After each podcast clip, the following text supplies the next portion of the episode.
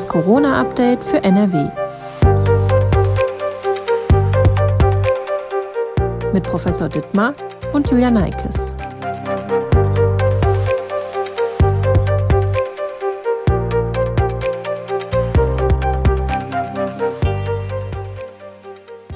Hallo und herzlich willkommen zu einer neuen Folge von Das Corona-Update für N R W. Heute ist Mittwoch, der dreißigste Juni.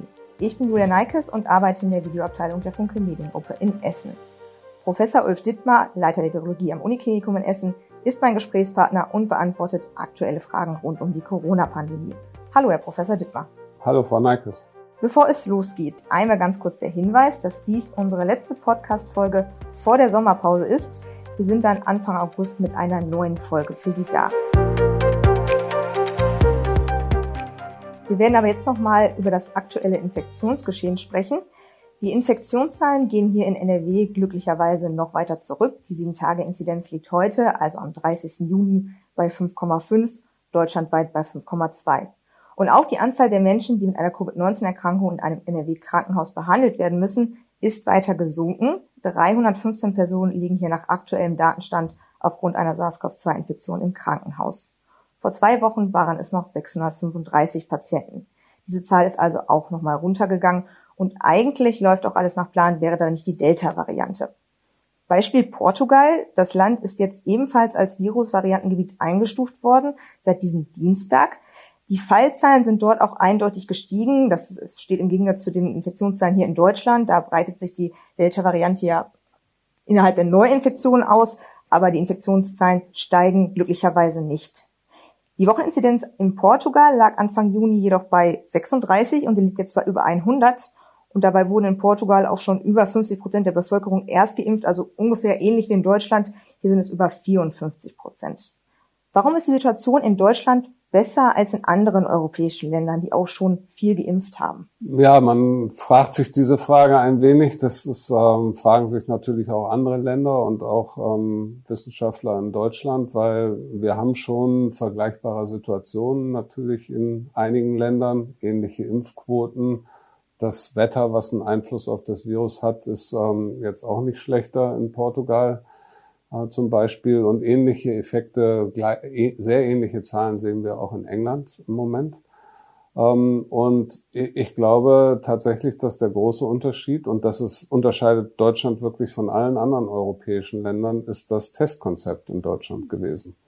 Wir haben flächendeckend in vielen Bereichen den Antigen-Schnelltest eingesetzt, so flächendeckend wie kaum in einem anderen Land. Vor allen Dingen nicht in Ländern wie England oder Portugal, wo das nicht gemacht worden ist. Wir testen beim Arbeitgeber, wir testen in Schulen, wir testen, haben zumindest eine sehr lange Zeit getestet, wenn man sich zum Beispiel wieder ins Restaurant begeben wollte oder zu anderen Veranstaltungen. Und tatsächlich scheint sich das auszuzahlen, dass wir da sehr viele infizierte Personen, Ähm, letztendlich war es auf die Bevölkerung bezogen, waren es natürlich nur sehr wenige, aber ähm, wenn man äh, Personen, die infiziert sind und andere infizieren könnten, frühzeitig aus einer Infektkette entfernt, ähm, dann können auch ein paar hundert oder ein paar tausend Menschen, die es sicherlich äh, in Deutschland waren, vielleicht sogar ein paar zehntausend Menschen, äh, die können einen riesen Unterschied machen, weil eine Person kann äh, problemlos viele andere infizieren. Und ich glaube tatsächlich, dass unser Testkonzept in Deutschland äh, einen wichtigen Beitrag geleistet hat zu den jetzt so niedrigen Inzidenzwerten. Und ich hoffe, dass wir das halbwegs beibehalten. Wir sind gerade dabei, es aufzuweichen an der einen oder anderen Stelle, was ich für keine gute Idee halte. Das heißt, Sie würden das eigentlich so lassen wie zu Beginn der Lockerung mit den Testungen, auch zum Beispiel im Restaurant auch nochmal, oder? Genau, ich würde denken, dass wir das Testkonzept bei allen nicht geimpften und nicht Genesenen ähm, in geschlossenen Räumen eigentlich beibehalten sollten. Wir brauchen es sicherlich nicht im Freien, ähm, außer in bestimmten Situationen. Vielleicht kommen wir vielleicht am Ende der Sendung nochmal drauf zu sprechen. Ähm, aber in geschlossenen Räumen sollten wir eigentlich auch bei niedrigen Inzidenzzahlen bei nicht geimpften und Genesenen versuchen, das Testkonzept weiter aufrechtzuerhalten. um dann letztendlich dann doch äh, weniger einzelne Fälle schnell herauszufiltern, wie Sie gerade sagten. Ja. Genau, das kann einen großen Unterschied machen. Ähm, in meinem Skript steht auch eine Frage zum Thema Tests. Das, die ziehe ich jetzt einfach mal vor, weil sie gerade irgendwie ganz gut dahin passt, finde ich. Ähm, es hat mich diesbezüglich ein paar, oder eine Frage ist aufgekommen, und zwar können Antigen-Tests und auch P C R-Tests mit der Delta-Variante infizierte Personen genauso gut erkennen wie ähm, andere Varianten? Ja, für ähm, den Antigen-Test bin ich mir ziemlich sicher, dass das äh, uneingeschränkt gilt. Ähm, das hängt immer so ein bisschen davon ab. Äh, letztendlich muss bei diesem Nachweis, sowohl beim Antigen-Test als auch bei der P C R, wird natürlich eine bestimmte Region von diesem S-Protein des Virus äh, letztendlich als Ziel genommen. Ähm, bei der P C R wissen wir gar nicht ganz genau, welche Region das ist, weil die Firmen, die diese P C R-Tests entwickeln, verraten das gar nicht. Ähm, und äh, es ist so, wenn sich das Virus genau in dieser Region ändern würde, dann hätten wir tatsächlich Schwierigkeiten mit unseren Tests. Bisher gibt es aber keinen Hinweis darauf, dass das so ist. Wir finden in unserem P C R-Test die Delta-Variante genauso gut wie alle anderen Varianten. Und auch bei Antigen-Tests, bei vielen zumindest, wo ich weiß, dass sie verwendet werden, wird auch eine Infektion mit Delta nachgewiesen. Also hier sehe ich im Moment noch kein Problem. Es ist jetzt nicht völlig ausgeschlossen, weil theoretisch wäre das denkbar. Im Moment haben wir das Problem, glaube ich, noch nicht. Bei uns in Deutschland und N R W kommen ja nicht nur Berichte aus dem europäischen Ausland, wie zum Beispiel aus Portugal an, sondern beispielsweise auch aus Israel. Dort wurde schon sehr viel geimpft, und zwar mit BioNTech. Wir haben da auch schon mal drüber gesprochen, über die ja, sehr hohe Impfquote in dem Land. Es haben sich dort aber zuletzt auch Menschen mit der Delta-Variante infiziert, die schon durchgeimpft waren. Können Sie für uns bitte einmal einordnen, was das genau bedeutet und ob uns diese Entwicklung Sorgen bereiten sollten? Ja, das ist so, dass es eben Impfdurchbrüche gibt. Wir nennen das Impfdurchbrüche. Jemand ist vollständig geimpft und infiziert sich am Ende doch, vielleicht dann besonders mit einer Variante. Wir wissen von der Delta-Variante, dass sie zumindest einmal Geimpfte deutlich besser infizieren kann, als das bei der Alpha-Variante der Fall war. In der Regel ist es so, dass das häufig nicht assoziiert ist mit einer schweren Erkrankung. Das sieht man eben, diesen klaren Impfeffekt, auch in den Zahlen. Wenn man jetzt mal die Zahlen der dritten Welle in England und in Israel, ich habe jetzt die Zahlen besser parat für England raussucht, dann sehen wir, dass wir quasi relativ eindeutig durch die Delta-Variante in der, in einer vierten Welle sind, wenn man das auf die Neuinfektionszahlen bezieht. Ähm, wir haben in der Spitze in, in der dritten Welle in England ähm, fünfzig, fünfundfünfzig, sechzigtausend äh, Neuinfektionen pro Tag gehabt. Und ähm, jetzt haben wir schon wieder ähm, teilweise bis achtzehntausend Neuinfektionen pro Tag in England. Das ist ganz klar der Anfang von einem exponentiellen Wachstum im Moment, also eine vierte Welle, die da äh, zu sehen ist. Aber wir haben viele Menschen geimpft. Selbst wenn die sich infizieren, ähm, erkranken die in der Regel nicht schwer. Und wir sehen auch das schon in Zahlen in England, nämlich ähm, wir hatten äh, zum Zeitpunkt der dritten Welle Ähm, maximal bis viertausend, viertausendfünfhundert Krankenhauseinweisungen aufgrund von Covid pro Tag. Ähm, also wirklich eine sehr hohe Zahl von so erkrankten Menschen, dass sie ins Krankenhaus mussten. Ähm, diese Zahl liegt im Moment noch bei zweihundertfünfzig. Ähm, das heißt, wenn man jetzt mal vergleicht, was haben wir an Neuinfektionen, dann ist das ähm, im Moment nur um den Faktor drei Komma fünf niedriger als zu den Höchstzeiten der dritten Welle. Aber dieser Unterschied zwischen Neueinweisungen ins Krankenhaus ähm, liegt noch beim Faktor achtzehn ungefähr. Ähm, also viel, viel höher. Das heißt, wir sehen jetzt schon den Effekt, äh, den klaren Effekt äh, einer breiten Durchimpfung der Bevölkerung. Selbst wenn sich Menschen jetzt infizieren, landen sie in der Regel nicht im Krankenhaus. Wir haben also bezogen auf die Neuinfektionszahlen viel, viel geringere Prozentzahlen an Krankenhauseinweisungen. Und das ist genau den Effekt, der Effekt, den man eben auch von einer Impfung haben möchte. Schließlich geht es eigentlich um die Impfung gegen die Erkrankung. Ähm, die spiegelt sich dann nicht in den Neuinfektionszahlen wieder, zum Teil auch, weil der Impfstoff ja auch gut gegen Infektionen schützt.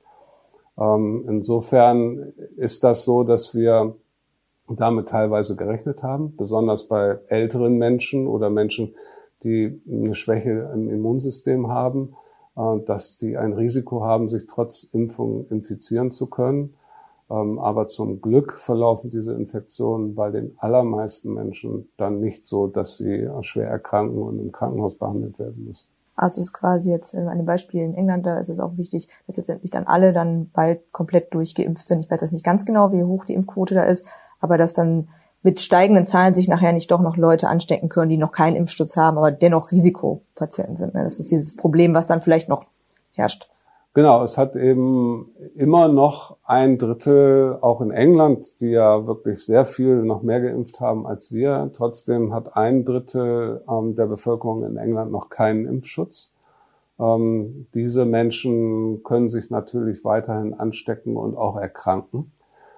Ähm, wenn das Virus jetzt besonders weit verbreitet ist in der Bevölkerung, eben auch Menschen betrifft, die geimpft sind, ähm, wenn die sich infizieren, zwar nicht erkranken, aber das Virus weitergeben können, dann ist diese Gruppe von nicht geimpften Personen umso gefährdeter. Und wenn wir möglichst geringe Zahlen eben an Neuinfektionen auch in den Personen, die geimpft sind, haben, dann ist die Gruppe der nicht geimpften besser geschützt. Aber wir sehen eben jetzt, dass mit neuen Varianten und mit Menschen, die vielleicht kein vollständig funktionierendes Immunsystem haben, am Ende auch Geimpfte sich infizieren können. Eigentlich können wir sehr froh sein, dass dieser Impfstoff auch so gut gegen Infektion schützt, aber er macht das nicht in allen Geimpften. Sie sagten ja gerade schon, dass es wichtig ist, dass man äh, beide Impfungen bekommt, um letztendlich dann gut gegen eine schwere Erkrankung geschützt zu sein und im besten Fall auch gegen die Infektion. Ähm, aktuell wird hier bei uns so ein bisschen darüber diskutiert, wo das werden Stimmen lauter, kann man sagen, den Impfabstand zu verkürzen. Also hier in Deutschland jetzt. Was sind denn Vor- und Nachteile, wenn man den Abstand zwischen Erst- und Zweitimpfung verkürzt? Und hat diese Überlegung aktuell jetzt in der aktuellen Situation überhaupt einen Sinn? Ja, der Vorteil ist natürlich, der liegt auf der Hand. Man müsste jetzt nicht so lange warten, bis man vollständig geimpft ist. Und da wir wissen, dass zum Beispiel Viren wie die Delta-Variante einmal Geimpfte leider noch relativ gut infizieren können, wäre das ein klarer Vorteil, wenn wir möglichst schnell alle zweimal geimpft hätten. Aber man muss natürlich warten ähm, und die Abstände einhalten, die man wissenschaftlich und ähm, eben mit den Studien rausgefunden hat. Äh, wie lange muss man warten, damit man einen ähm, optimalen Impfschutz hat? Und äh, der, diese Zeit liegt nun mal in den Studien für R N A-Impfstoffe bis zwischen vier und sechs Wochen. Wartezeit zwischen erster und Zweitimpfung. Und äh, bei AstraZeneca liegt es sogar bei neun bis zwölf Wochen. Und äh, diese Daten sind ja auch schon in vorherigen Studien erhoben worden, wo man geguckt hat, wann ist die Immunantwort gegen die Virusinfektion am besten. Tatsächlich gibt es ganz neue Studien, die zeigen, bei AstraZeneca könnte man sogar noch viel länger warten und die Immunantwort würde sogar bei der Zweitimpfung äh, nach noch länger als äh, zwölf Wochen noch besser. Das möchte man jetzt aber nicht, weil die Menschen sind bis dahin nicht vollständig geimpft. Aber die Abstände, die vorher ermittelt worden sind in den klinischen Studien, die muss man trotzdem einhalten. Was man eben nicht einhalten muss, das ist auch in Deutschland oft falsch gemacht worden, wenn man AstraZeneca erst geimpft worden ist und dann einen R N A-Impfstoff kriegt, gibt es keinen Grund, zwölf Wochen zu warten. Dann kann man das Schema vom R N A-Impfstoff nehmen und kann nach vier bis sechs Wochen die Zweitimpfung machen. Hier gibt es keinen Grund, so lange zu warten, aber diese äh, Minimum vier bis sechs Wochen wie bei R N A-Impfstoffen, die sollte man schon einhalten. Sonst ist am Ende der Impfschutz dann doch wieder nicht optimal und man kann sich doch wieder infizieren, trotzdem man eigentlich zwei Impfungen gekriegt hat. Dann wäre ja auch letztendlich niemandem geholfen. Dann ist niemandem geholfen. Es ist nur schneller gegangen, aber man hat am Ende nicht den optimalen Impfschutz erzielt, den man erzielen kann. Es gibt äh, durchaus Experten, die davor warnen, dass wir im Herbst mit steigenden Infektionszahlen rechnen müssen, unter anderem, weil dann das Wetter nicht mehr so gut ist, ähm, also es kälter wird et cetera, die Leute sich wieder mehr drin aufhalten. Und da wird vor allen Dingen davor gewarnt, dass wir damit rechnen müssen, eventuell damit rechnen müssen, dass Kinder und Jugendliche sich mehr anstecken. Als Grund wird da auch die Delta-Variante genannt, die sich dann über die Schulen, so wie in Großbritannien teilweise geschehen, ausbreiten könnte. Die STIKO, also die Ständige Impfkommission, empfiehlt die Impfung für Kinder und Jugendliche mit einem besonders hohen Risiko für eine schwere Covid neunzehn Erkrankung, aber nicht generell für Kinder. Müssten Kinder nicht doch möglichst schnell geimpft werden, damit wir sie vor der Delta-Variante schützen können? Was schätzen Sie? Ja, da ist es so, dass wir eigentlich alle noch auf die Daten aus den U S A warten. In den U S A sind schon sehr viele Kinder mit äh, R N A-Impfstoffen geimpft worden, mit Moderna oder mit BioNTech. Und äh, hier gibt es eigentlich sehr viele Daten schon über mögliche Nebenwirkungen oder Impfreaktionen in Kindern, in jüngeren Kindern eben auch, also unter ähm, achtzehn oder sechzehn. Je nachdem, wie die Impfstoffe bisher zugelassen waren. Und insofern möchten wir dringend diese Daten sehen, weil wir möchten natürlich abschätzen können, und das will auch die STIKO, also die STIKO kann ihre Empfehlung durchaus dann korrigieren, wenn sie nämlich feststellt, dass die Impfreaktionen sehr selten oder mild waren in jüngeren Kindern. Wir reden hier immer ab zwölf Jahre. Und wenn das der Fall ist, die Impfstoffe sehr sicher sind, dann wird man sicherlich ähm, das nochmal ganz neu überdenken, ob man Kinder nicht so schnell wie möglich impft. Ähm, weil wir zwei Probleme haben. Einmal ähm, kann es natürlich doch zum Glück seltener, aber es kann Erkrankungen ähm, auch bei Kindern geben, auch schwerere Erkrankungen. Vielleicht sind die sogar mit der Delta-Variante häufig, häufiger, das wissen wir bisher nicht so genau. Und wir werden uns natürlich schwer tun, eine Herdenimmunität zu erreichen, ohne Kinder und Jugendliche zu impfen. Und wir hatten eben schon besprochen, je weniger Menschen wir nicht impfen können, desto gefährdeter sind eben auch die Personen, die sich entweder nicht impfen lassen wollen oder die sich geimpft haben impfen lassen, aber die keinen guten Schutz aufbauen konnten, weil sie ein Problem mit dem Immunsystem haben. Die sind umso geschützter, je mehr Menschen, die eine normale Immunreaktion haben, wir impfen am Ende. Sprich, wir müssen aber noch auf die Daten warten, bevor da noch Entscheidungen getroffen werden. Also so würden Sie das einschätzen? Genau, die STIKO wird die Empfehlung nicht ändern, bevor nicht diese Daten aus den U S A vorliegen. Soweit ich weiß, sind da schon viele hunderttausend Kinder geimpft worden. Das sollten also ausreichende Daten sein, um abschätzen zu können, wie viel schwerere Impfreaktionen sehen wir, um dann darauf basierend eine Entscheidung zu treffen, weil im Moment die Zulassung basiert nur auf Studien mit dreitausendfünfhundert Kindern.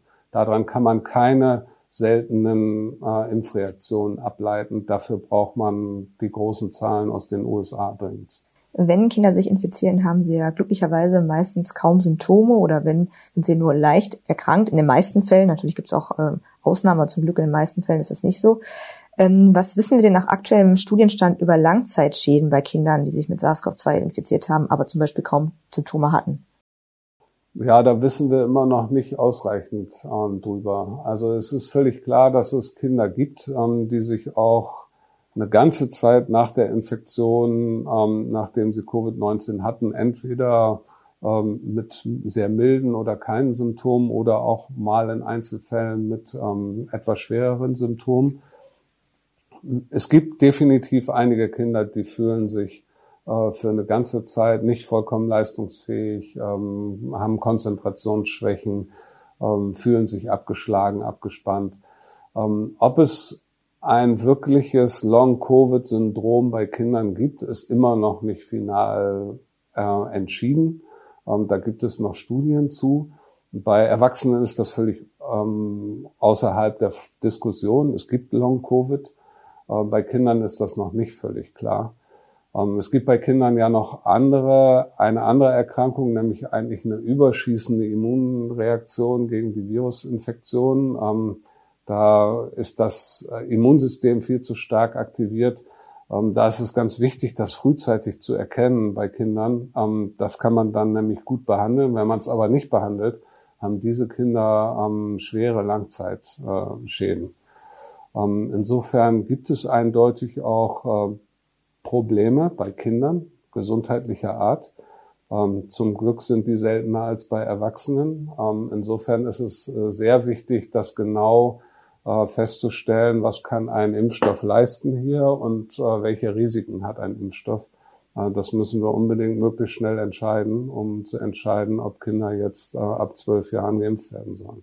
Wie sieht das denn mit dem aktuellen Stand bei Long-Covid bei Erwachsenen aus? Hat man da schon neuere Ergebnisse, ob das irgendwann oder wann das aufhört? Inzwischen ist schon ganze Zeit vergangen. Ja, es ist so, dass es bei einigen Patienten dann irgendwann weggeht. Es gibt weiterhin mehrere Theorien, wodurch das überhaupt entsteht.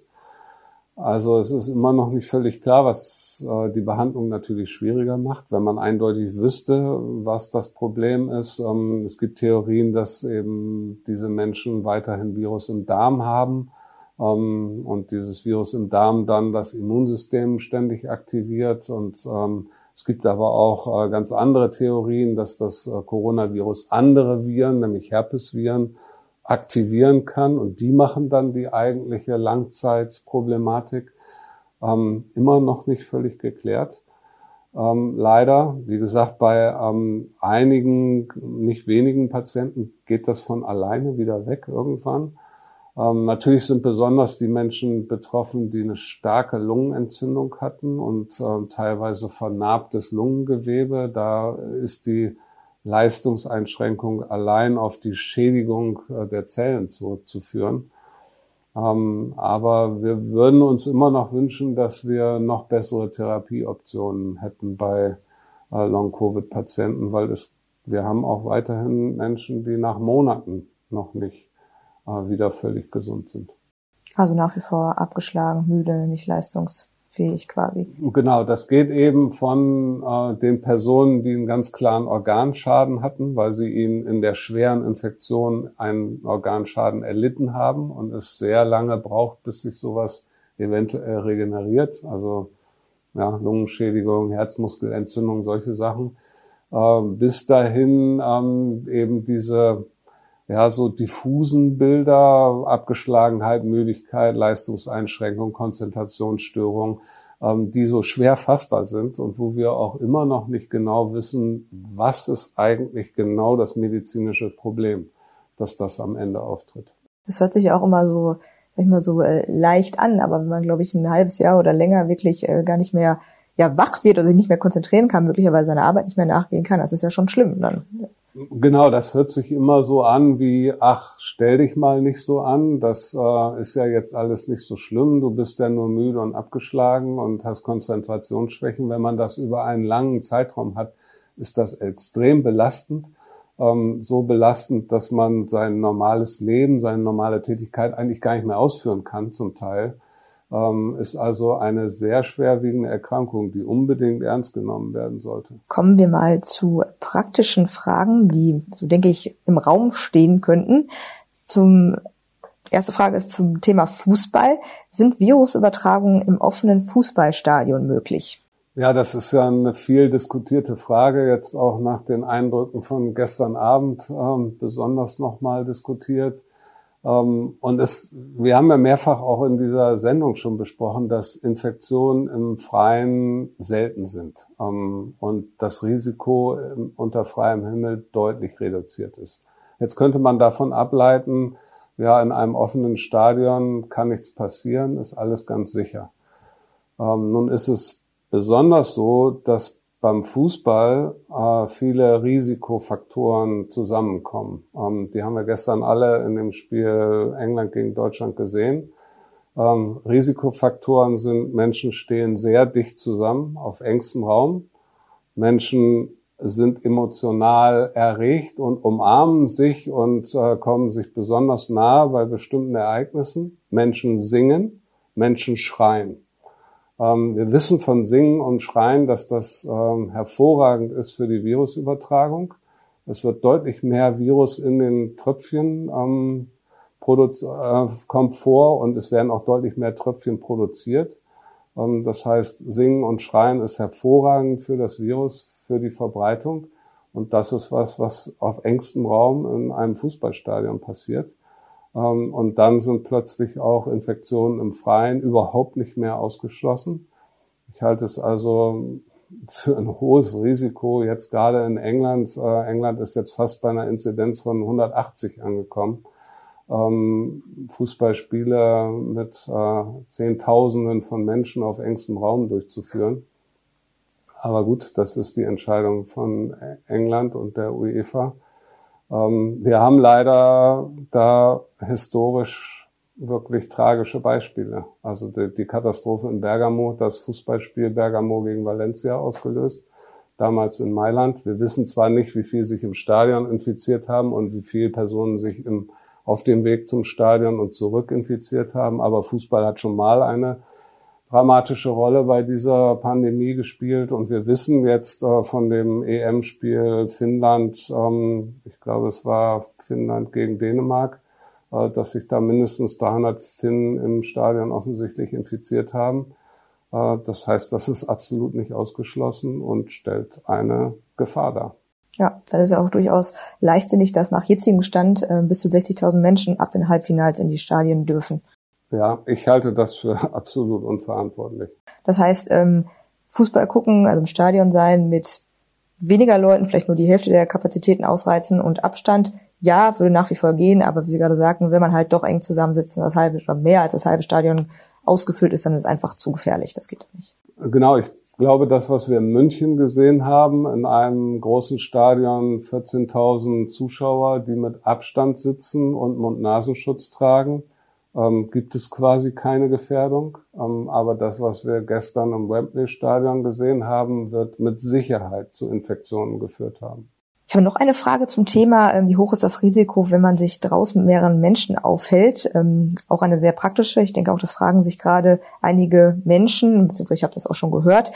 Wie hoch ist denn das Risiko einzuschätzen, wenn man in einer Warteschlange beispielsweise in einem Vergnügungspark draußen ansteht und auch durchaus über einen längeren Zeitraum dort ansteht und nicht unbedingt immer einundfünfzig Meter Abstand halten kann? Ja, wir haben das eben schon vielleicht so ein bisschen besprochen. Also wenn man jetzt in einer Warteschlange möglichst die ein Meter fünfzig einhält, ähm, in der Warteschlange ja in Deutschland meistens noch einen Mund-Nasenschutz trägt, ähm, bei vielen Sachen, ähm, und äh, draußen ist, dann ist die Gefährdung fast gleich null.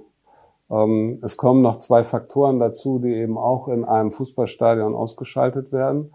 Sonneneinstrahlung ähm, verhindert Virusübertragung. Das Virus wird sehr schnell in der Luft inaktiviert. Ähm, unter einem Stadiondach findet das nicht mehr statt. Ähm, in der Regel hat man keine Sonneneinstrahlung. Ähm, das würde auch in einer Warteschlange zutreffen. Und Wind ist ein entscheidender Faktor. Ähm, Aerosole spielen bei der Übertragung, gerade bei der Delta-Variante, eine wichtige Rolle. Aerosole werden von Wind in der Fre- ähm, im Freien sofort verwirbelt. Ähm, und äh, es liegen keine ausreichenden Konzentrationen mehr vor, um sich zu infizieren. Auch das sollte in einer Warteschlange gegeben sein, dass ähm, es da ein wenig Luftbewegung gibt. Ähm, auch das ist im Stadion deutlich reduziert, in einem Fußballstadion. Also auch da ähm, sind so Faktoren, die uns eigentlich in die Karten spielen beim Wetter, ähm, kommen da im Stadion nicht zum Zuge, kommen aber in einer Warteschlange zum Zuge. Deswegen glaube ich, wenn man da mit etwas Abstand, Mund-Nasenschutz ähm, und es ist noch das entsprechende Wetter, gibt es in einer Warteschlange quasi keine Infektionsgefahr. Und wenn man dann noch ähm, getestet ist vorher, sinkt ja die Wahrscheinlichkeit, sich zu infizieren, nochmal. Genau, wenn dann noch alle getestet sind, die in dieser Warteschlange stehen, dann reden wir hier, glaube ich, über völlig vernachlässigbare Risiken. Zum Abschluss, bevor wir diese Folge beenden, nochmal eine Frage. Äh, welche Zahlen und Aspekte werden denn in den nächsten Wochen wichtig sein, um das aktuelle Pandemiegeschehen richtig bewerten zu können? Vielleicht können wir da unseren Hörern und Hörerinnen so ein bisschen, ja, ich sage jetzt einfach mal, Leitfaden mit an die Hand geben. Ja, wir müssen weiterhin, denke ich, ähm, als allererstes immer auf die Impfquote gucken und ähm, da bitteschön nicht nur auf die Erstimpfquote, sondern auch auf die vollständige Impfung. Ähm, da sollten wir weiter bemüht sein, so viel wie möglich zu erreichen und auch alle zu motivieren, die jetzt vielleicht noch zweifeln, ähm, sich zu impfen, weil sie werden ansonsten die gefährdete Gruppe im Herbst sein. Ähm, das Delta-Virus, die Delta-Variante wird sich durchsetzen. Sie wird definitiv das vorherrschende Virus in Deutschland sein im Herbst. Es sei denn, es gibt eine noch infektiösere Variante, dann wird die das im Herbst sein. Ähm, und es gibt ja zumindestens äh, erste Daten aus England, ähm, dass tatsächlich dieses Delta-Virus auch zu mehr Krankenhausaufenthalten führt. Äh, insofern ist die Impfquote das Allerwichtigste, was wir haben. Ähm, natürlich gucken wir weiterhin auf die Neuinfektionszahlen. Äh, wir sollten die aber nicht betrachten, völlig äh, aus dem Zusammenhang gerissen. Ich glaube, wir hatten vorhin schon die Zahlen aus England äh, besprochen, wieder sehr hohe Neuinfektionszahlen, fast zwanzigtausend jetzt wieder am Tag. Äh, trotzdem ist die Zahl von Neuaufnahmen im Krankenhaus mit Covid neunzehn ähm, im Vergleich zur dritten Welle noch drastisch reduziert. Ähm, und das liegt an der Impfung zum Teil, liegt natürlich dann auch daran, wenn die Älteren geimpft sind, dass das Virus sich eher in die jüngeren Jahrgänge verschiebt, die nicht so schwer erkranken. Solche Effekte spielen dabei eine Rolle. Deswegen würde ich auch in Deutschland raten, wir gucken bitte nicht nur auf den Inzidenzwert und nicht nur auf die Neuinfektionszahlen, sondern wir gucken im Herbst bitte auch auf die Krankenhausaufnahmen, weil Covid neunzehn ist ein medizinisches Problem. Ähm, wir müssen uns nicht nur darum kümmern, wie viele Menschen sind infiziert, sondern primär geht es darum, wie viele Menschen erkranken schwer und landen am Ende im Krankenhaus. Diese Zahl sollten wir immer mit in Betracht ziehen. Am Ende dann auch spätere Zahlen, Aufnahmen in den äh, Äh, Intensivstationen und äh, Todeszahlen, aber die Zahlen sind immer so spät, dass man kaum noch reagieren kann. Ähm, Aufnahmen, Neuaufnahmen im Krankenhaus mit Covid neunzehn ist eine gute Zahl, die man mit beachten sollte. Wir hoffen ja auch mal, dass es gar nicht dazu kommt, dass da die Zahlen so weit steigen, dass dann wieder mehr Menschen auf den Intensivstationen liegen. Genau, was, was wir eben sehen könnten, und da müssen wir dann vielleicht auch nochmal neu die vierte Welle definieren, ist, dass wir tatsächlich so etwas wie eine vierte Welle mit Infektionen sehen, mit Neuinfektionen, ähm, aber dann eben keine vierte Welle mit äh, Aufnahmen von Covid-Patienten im Krankenhaus, so wie es im Moment man es in England schon sehen kann. Eine klare vierte Welle Neuinfektion, aber noch keine vierte Welle Aufnahmen ins Krankenhaus. Und insofern muss man dann mal definieren, neu definieren, was bedeutet eigentlich, wir sind jetzt in einer vierten Welle oder wir werden eine vierte Welle kriegen. Das bedarf dann einer Neudefinition. Ja, das ist ja auf jeden Fall ganz wichtig, damit auf der einen Seite die Menschen nicht unvorsichtig werden, auf der anderen Seite aber auch nicht panisch. Das ist ja, hat ja auch einen großen Einfluss dann auf das Verhalten letztendlich. Ja, genau. Ich glaube, wir müssen das dann wirklich auch richtig einsortieren. Weil wir, wir haben ja sehr viele Maßnahmen ergriffen, um diese Pandemie zu kontrollieren. Sicherlich auch absolut richtig, weil sonst wäre das ähm, medizinisch völlig aus dem Ruder gelaufen in Deutschland äh, ohne Impfstoff. Aber diese Maßnahmen haben alle Nebenwirkungen gehabt. Und zum Teil für Kinder und ähm, Jugendliche, andere Menschen schwere Nebenwirkungen, ja, auch ähm, alte Menschen in Altersheimen. Und das müssen wir unbedingt mitbedenken. Wir können nicht immer nur diskutieren, wir kriegen vielleicht eine vierte Welle. Wenn medizinisch nichts passiert, dann sind, ist es noch wichtiger, die Nebenwirkungen von bestimmten Maßnahmen mitzubedenken. Das heißt jetzt dann aber für die nächsten Wochen, für die Pandemie aufpassen, ja, sich an gewisse Regeln halten, aber auch nicht panisch werden. Es kann so bleiben, wie es jetzt ist, wenn wir uns an die Grundregeln halten, die wir eigentlich ja auch alle schon seit über einem Jahr kennen. Genau, ich glaube, es gibt keinen Grund zur Panik jetzt. Deutschland ist auf einem guten Weg. Weiter impfen. Und ähm, ich würde nochmal plädieren, wie am Anfang, dass wir unser wirklich weltweit einzigartig vorzeigbares Testsystem in Deutschland nicht so schnell jetzt sofort über Bord werfen. Dann bedanke ich mich für das Gespräch und die Informationen. Ja, sehr gerne. Wir machen, ich hatte das am Anfang der Folge schon erwähnt, jetzt eine längere Sommerpause und sind dann im August wieder mit einer neuen Folge von das Corona-Update für N R W für Sie da. Sie sind dann auch wieder dabei, Herr Dittmer? Ja. Das freut uns sehr, dass Sie uns auch noch mit Rat und Tat zur Verfügung stehen. Sie, liebe Hörer und Hörerinnen, können uns bis dahin gerne auch noch Fragen an coronafragen at funke medien punkt de schicken. Die beantworten wir dann nach der Sommerpause. Aber zunächst einmal bleiben Sie gesund und hoffentlich bis bald. Tschüss. Ja, ich wünsche auch allen einen schönen Urlaub.